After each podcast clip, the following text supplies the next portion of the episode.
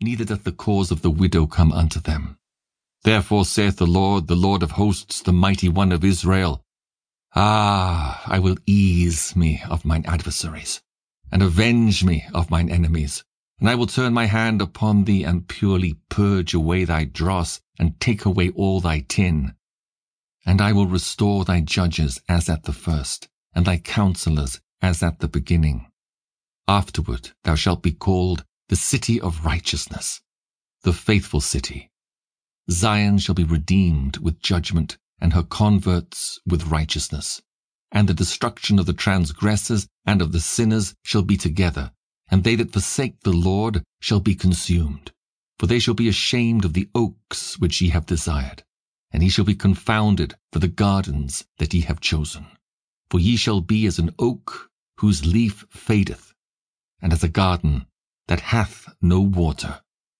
And the strong shall be as tow, and the maker of it as a spark, and they shall both burn together, and none shall quench them. Isaiah chapter 2 The word that Isaiah the son of Amoz saw concerning Judah and Jerusalem. And it shall come to pass in the last days that the mountain of the Lord's house shall be established in the top of the mountains, and shall be exalted above the hills, and all nations shall flow unto it. And many people shall go and say, Come ye, and let us go up to the mountain of the Lord, to the house of the God of Jacob. And he will teach us of his ways, and we will walk in his paths. For out of Zion shall go forth the law, and the word of the Lord from Jerusalem. And he shall judge among the nations, and shall rebuke many people, and they shall beat their swords into plowshares, and their spears into pruning hooks. Nation shall not lift up sword against nation, neither shall they learn war any more. O house of Jacob, come ye, and let us walk in the light of the Lord. Therefore thou hast forsaken thy people, the house of Jacob, because they be replenished from the east, and are soothsayers like the Philistines, and they please themselves in the children of strangers. Their land also is full of silver and gold, neither is there any end of their treasures. Their land is also full of horses, neither is there any end of their chariots. Their land also is full of idols. They worship the work of their own hands, that which their own fingers have made.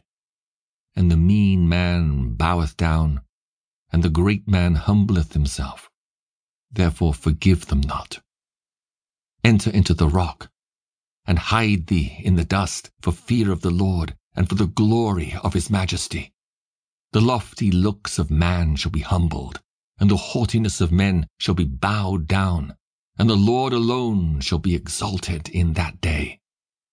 For the day of the Lord of hosts shall be upon every one that is proud and lofty, and upon every one that is lifted up, and he shall be brought low. And upon all the cedars of Lebanon that are high and lifted up, and upon all the oaks of Bashan, and upon all the high mountains, and upon all the hills that are lifted up, and upon every high tower, and upon every fenced wall, and upon all the ships of Tarshish, and upon all pleasant pictures, and the loftiness of man shall be bowed down, and the haughtiness of men shall be made low, and the Lord alone shall be exalted in that day, and the idols he shall utterly abolish.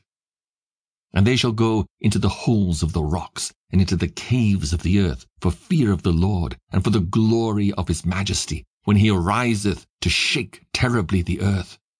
In that day a man shall cast his idols of silver, and his idols of gold, which they made each one for himself to worship, to the moles, and to the bats, to go into the clefts of the rocks, and into the tops of the ragged rocks, for fear of the Lord, and for the glory of his majesty, when he ariseth to shake terribly the earth. Cease ye from man, whose breath is in his nostrils. For wherein is he to be accounted of? Isaiah chapter 3 For behold, the Lord, the Lord of hosts, doth take away from